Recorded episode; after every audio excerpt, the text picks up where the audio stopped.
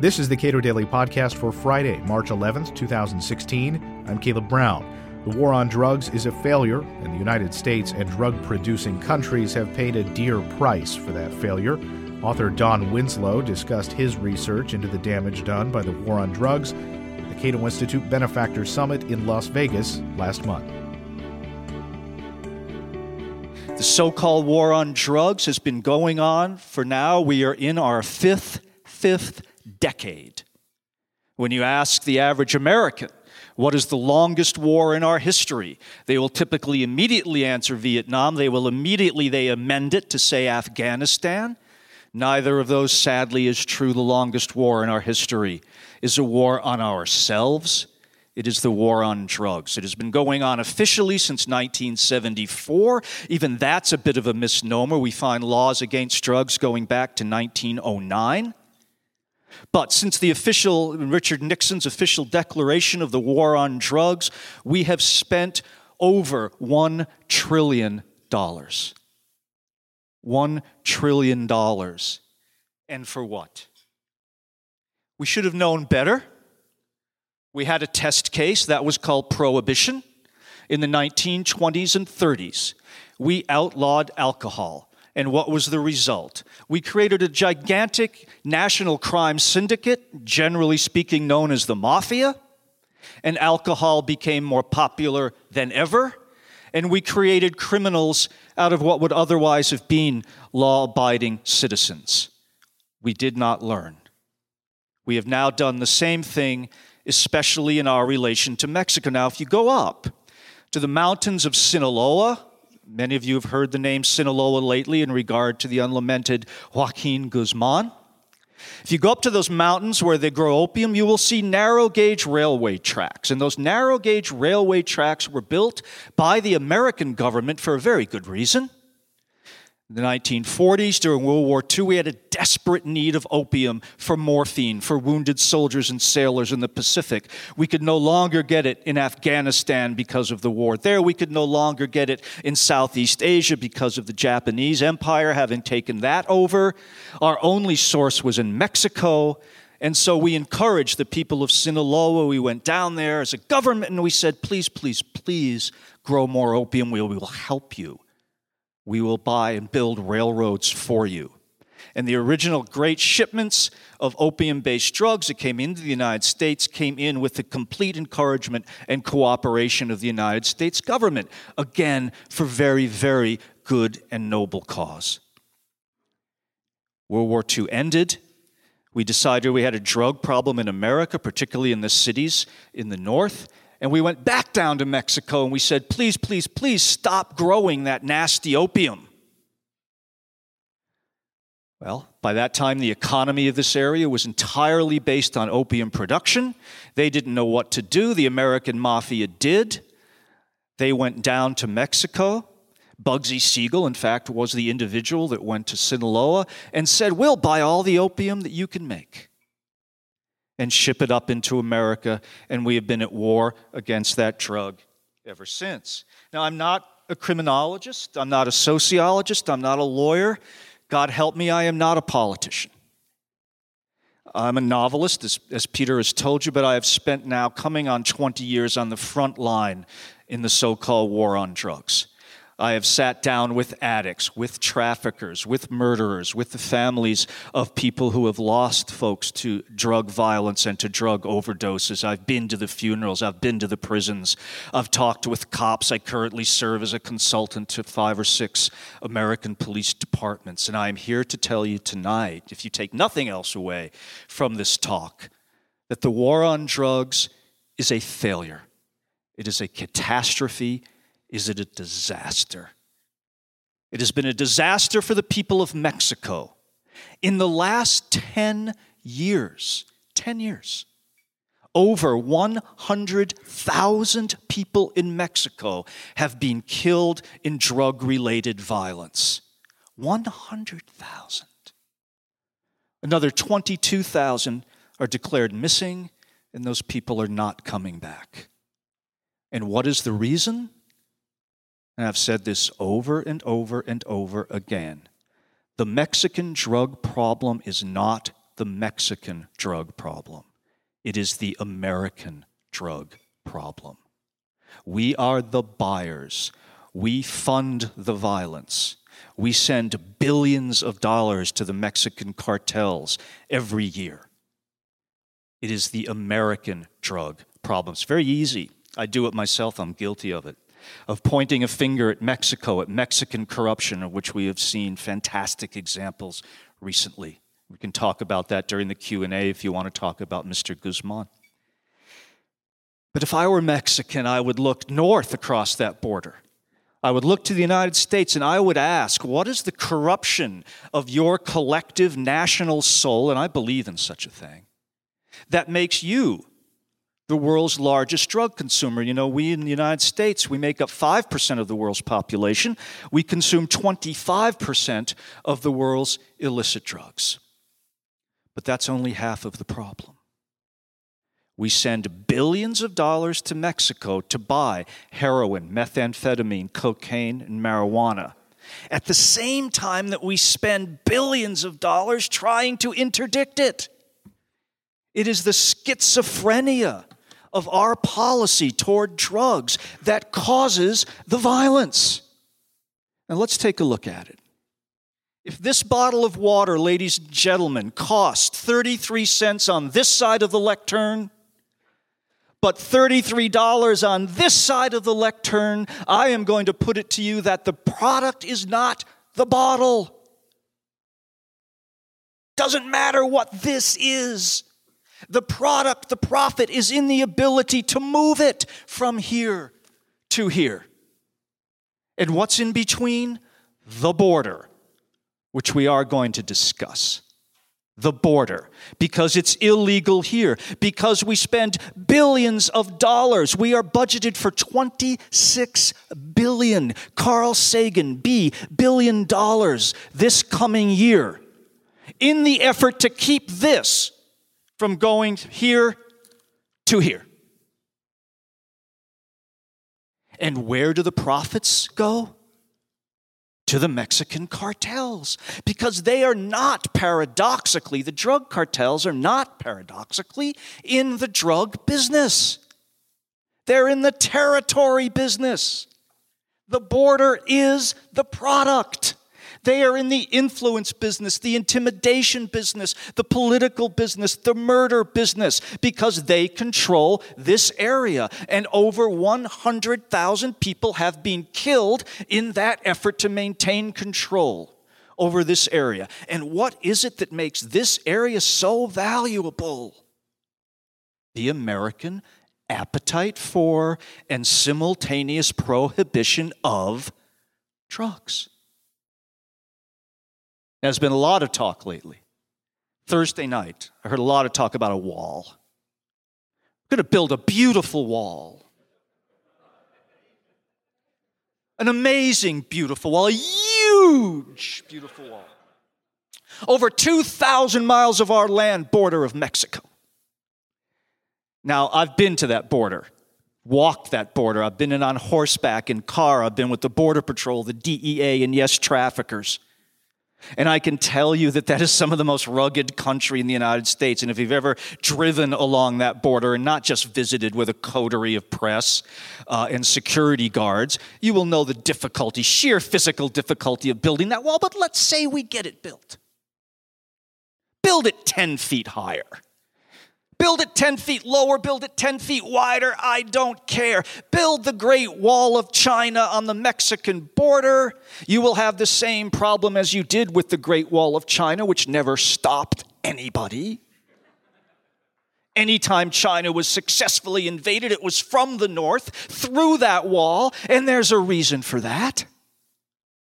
Because it has gates. It has gates. The gates have names. The names are San Diego, El Paso, and Laredo, three of the busiest commercial border crossings in the world. 75% of the illicit drugs that come into America come in by truck through those three gates. And there's no way you can stop even a fraction of those tractor trailer trucks to inspect them because you would effectively shut down commerce. The DEA says it intercepts about 15, 15% of illicit drugs coming through the border. I think that's optimistic, but say it's real. The Mexican cartels, in their business plan, I assume there are business people in the room tonight, in their business plan, count on losing 30%. Now, what business do you know that can plan from the outset to lose 30% of its product and still make vast profits? Trucks. And that's it. Because again, a product cost pennies here and hundreds of dollars here. I can give you the exact numbers if you'd like. I've heard talk recently. Not only are we going to build a beautiful, amazing wall, we are going to make the Mexicans pay for it. Former president of Mexico had a rather vivid response to that. Don't worry, Peter, I'm not going to say it. Mr. Trump is missing the main chance. I know hundreds of Mexicans who'd pay for that wall. Do you know who they are? The cartels. Would love to pay for that wall. I'm surprised they haven't built the damn thing already. Because all that wall will do is increase their profits because now they can charge drug traffickers more to get the bottle of water from here to there. Now it has to go way up here and apparently down and over the top. It is what Aristophanes would have called cloud cuckoo land. Makes me crazy. I apologize if I start yelling, but I get nuts. I feel like Lewis Black talking about this without the obscenity. But let's talk now not about Mexico, but about our own country, the United States. What harm has this war on drugs done to us? Well, $1 trillion, that's a lot of harm. But let's talk about the real human costs of the war on drugs. The United States, our beloved country, the home of the brave, has become the land of the imprisoned. We have now in our jails and prisons 2.3 million people, the largest prison population in the history of the world. Again, we make up 5% of the world's population, but have 25% of the world's incarcerated people. And this is not coincidental to the identical figures about drugs well over half of those people in prison are in prison on drug or drug related charges. You know, we had a crack epidemic in the 1990s. It was without doubt devastating. By the way, let me put in my disclaimer right now I don't do drugs. I don't do marijuana, I don't do anything. I'm a caffeine addict, I will admit to that, coffee addict. I think drugs are a bad thing.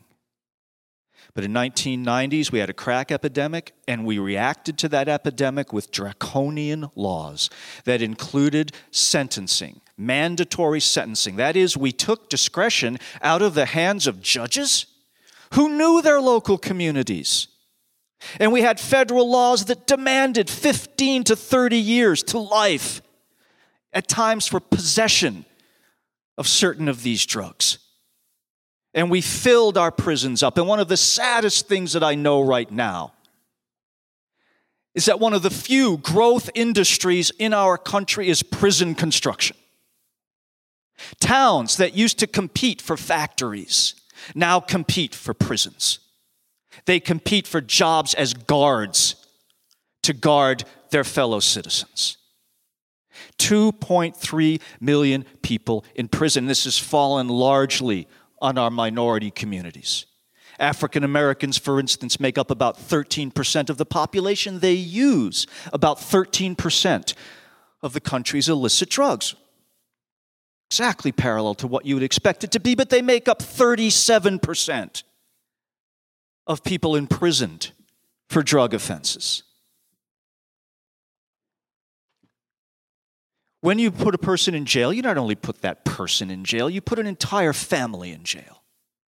What happens to the wives, the husbands, the kids who are left behind? I can tell you what happens. Thousands, tens of thousands of those children go into foster care every year. It is a human disaster. And when that person, if that person comes out of prison, that person cannot get help with housing, cannot get help with education. What's left?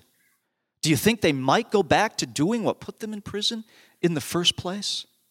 Doing drugs? It has had an enormously devastating effect on our society. Look at the militarization of our police. And by the way, the phrase militarization of our police, I didn't make that up. You know who told me that phrase? Police. Police came to me absolutely unbidden. Can I have coffee with you tomorrow morning? Absolutely. You know what I'm worried about, Don? What's that? The militarization of my police department. I had a police chief once tell me that his funding for community policing, which works, by the way, was cut in half, and do you know what he was given instead by the federal government? Tanks. Yeah, tanks in the United States of America. Tanks to be used against our own citizens. Tanks to send against who? The Bloods, the Crips? Some 19 year old kid with no education selling a dime bag on the corner? Tanks? Every year, the number of paramilitary raids goes up, what are known as no knock warrants. No knock warrants. There's another sad phrase where you know what happens? A paramilitary unit rolls up to somebody's door. They have a device called a rabbit or a battering ram. Boom, they go in. Sometimes they throw tear gas or flashbang grenades. It is a military assault. It started with a few hundred in the 1970s. You know how many there were last year? 800,000. Let's think of the logic of this for a moment, my friends. If these raids were working, there'd be fewer of them, not more. Am I correct? If we were seizing drugs and shutting down drug pushers and doing some good, we'd watch that number steadily go down, not explode. When we look at the events in Ferguson, in Cleveland, in New York, in Baltimore, the riots that are following the shootings of young men. We can trace this hostility between the police and minority communities directly to the war on drugs because that's where it started and that's where it continues. I sound anti cop up here. I am not anti cop. I spend a lot of time with cops. I probably talk to cops every day. You know what they tell me? They'd like to go back to doing real police work. In some of our jurisdictions in this country right now, 40% of murders and 60% of rapes go unsolved. While we're busy playing coyote and sheepdog games on the border, doing endless paramilitary raids in the inner city, putting more and more and more of our citizens in jail in a revolving door that does no good. What's the result of our 50 years of war? Of our trillion dollars? Of our 2.3 million citizens in jail? Of our 2.7 million children who have one or more parent in jail on a nonviolent drug charge? What's the result? What have we gotten for it? Well, drugs are more plentiful, cheaper, and more potent than they've ever been. 2015, we had more deaths by overdose from heroin than we have had in our entire history. This does not sound like winning to me. This sounds like losing, and the tragedy, and it is a tragedy. You know, I heard uh, one of these guys the other night loudly proclaiming from the stage, I will not let young men, I will not let people, Americans, die on the sidewalk. I almost attacked the television set. So I had recently spoken with a mother whose son had died walking to a treatment center. He'd taken his last heroin shot that morning. He'd been on a waiting list to get a bed in a treatment center and died of an overdose on the sidewalk walking to the treatment center. And that's a tragedy. And that tragedy is repeated day after day, night after night in this country. And it is because of our policy on drugs, it is because of the prohibition. The Cato Institute tells us that if we were to stop trying to interdict drugs, we would save $41 billion a year. $41 billion. It further tells us that if we were to tax those drugs at the same rate that we tax alcohol and tobacco, which are by far the greatest killers, far the greatest killers, those two legal drugs, we would gain an additional $46 billion in revenue. What could we do with that kind of money? Understand this is a sort of old school liberal idea. But we might try to address the root causes of drug addiction and drug use.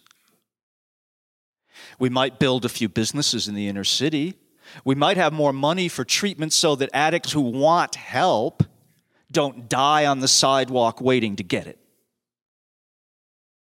87% of the inmates who go into the Las Vegas jail down the street here, check the numbers today, by the way, test positive for illicit drugs. 87%. And this is not, you know, unusual. You, similar figures all over the country. What does this mean?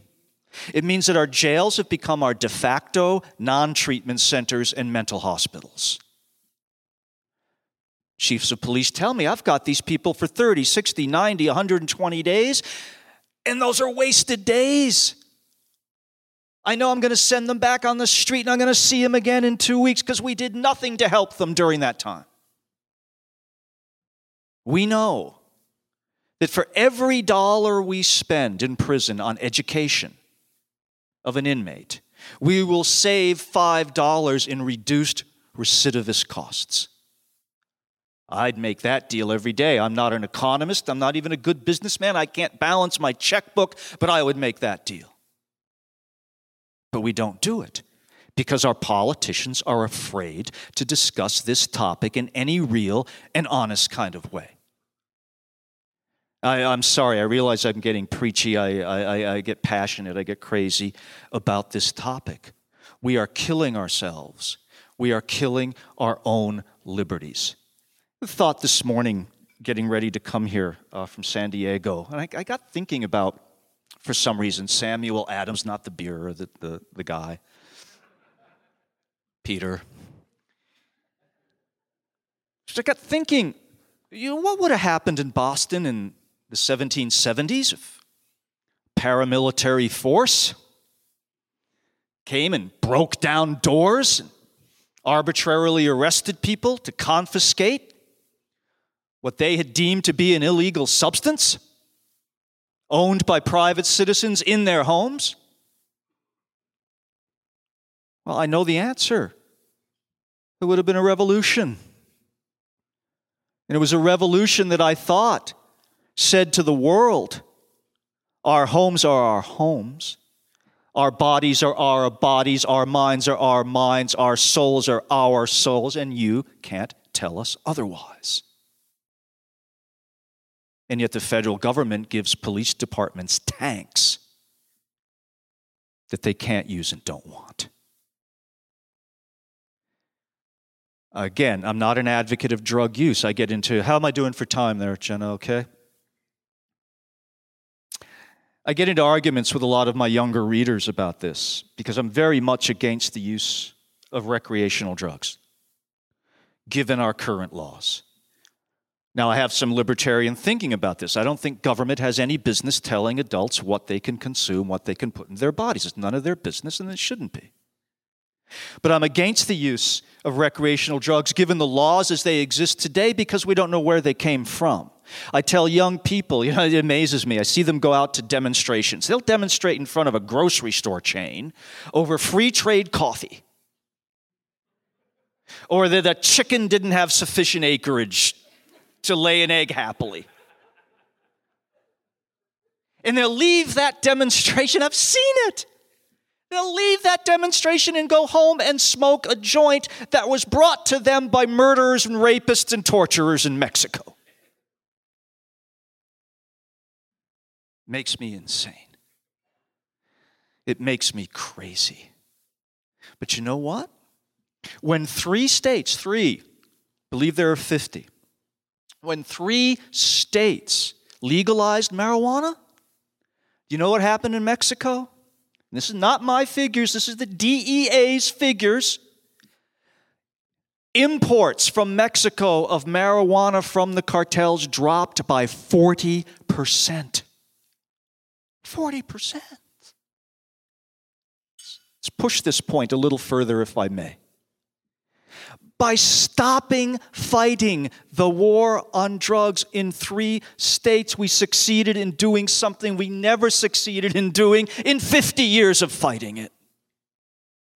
The Sinaloa cartel won't even grow Mara anymore. They, they can't give it away. They can't compete with local prices and quality and transportation costs. The only answer is legalization of all drugs across the board. The legalization of marijuana, you can applaud, sir. I'm just happy if you applauded. Thank you.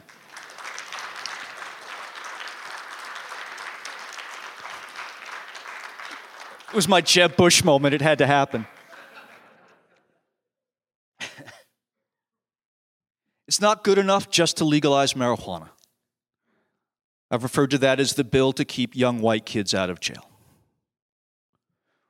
We have to legalize heroin, we have to legalize methamphetamine, and we have to legalize cocaine. And I know how unpleasant that sounds. But again, the cartels make their profit from the prohibition. We are not able to treat people with serious drug problems because of the prohibition. The prohibition must end. I, I want to move to a little bit more upbeat moment. I realize I'm, I think, the last speaker here. There are grounds for optimism. There are grounds for optimism. I've been um, speaking about this now for about five months. I've been on a very long book tour. So I've been to many cities in America, not a few in Europe. And there's a groundswell of public opinion out there that is starting to see this the same way. You know, I have not been to a city, I've not made a single public appearance at a bookstore, an event like this, anywhere in the United States, not once, where someone hasn't come up to me who has lost a loved one to a drug overdose or to violence from the cartels. Not one. Breaks my heart. But there's reason for optimism, and there's reason for optimism because of people like you and events like this.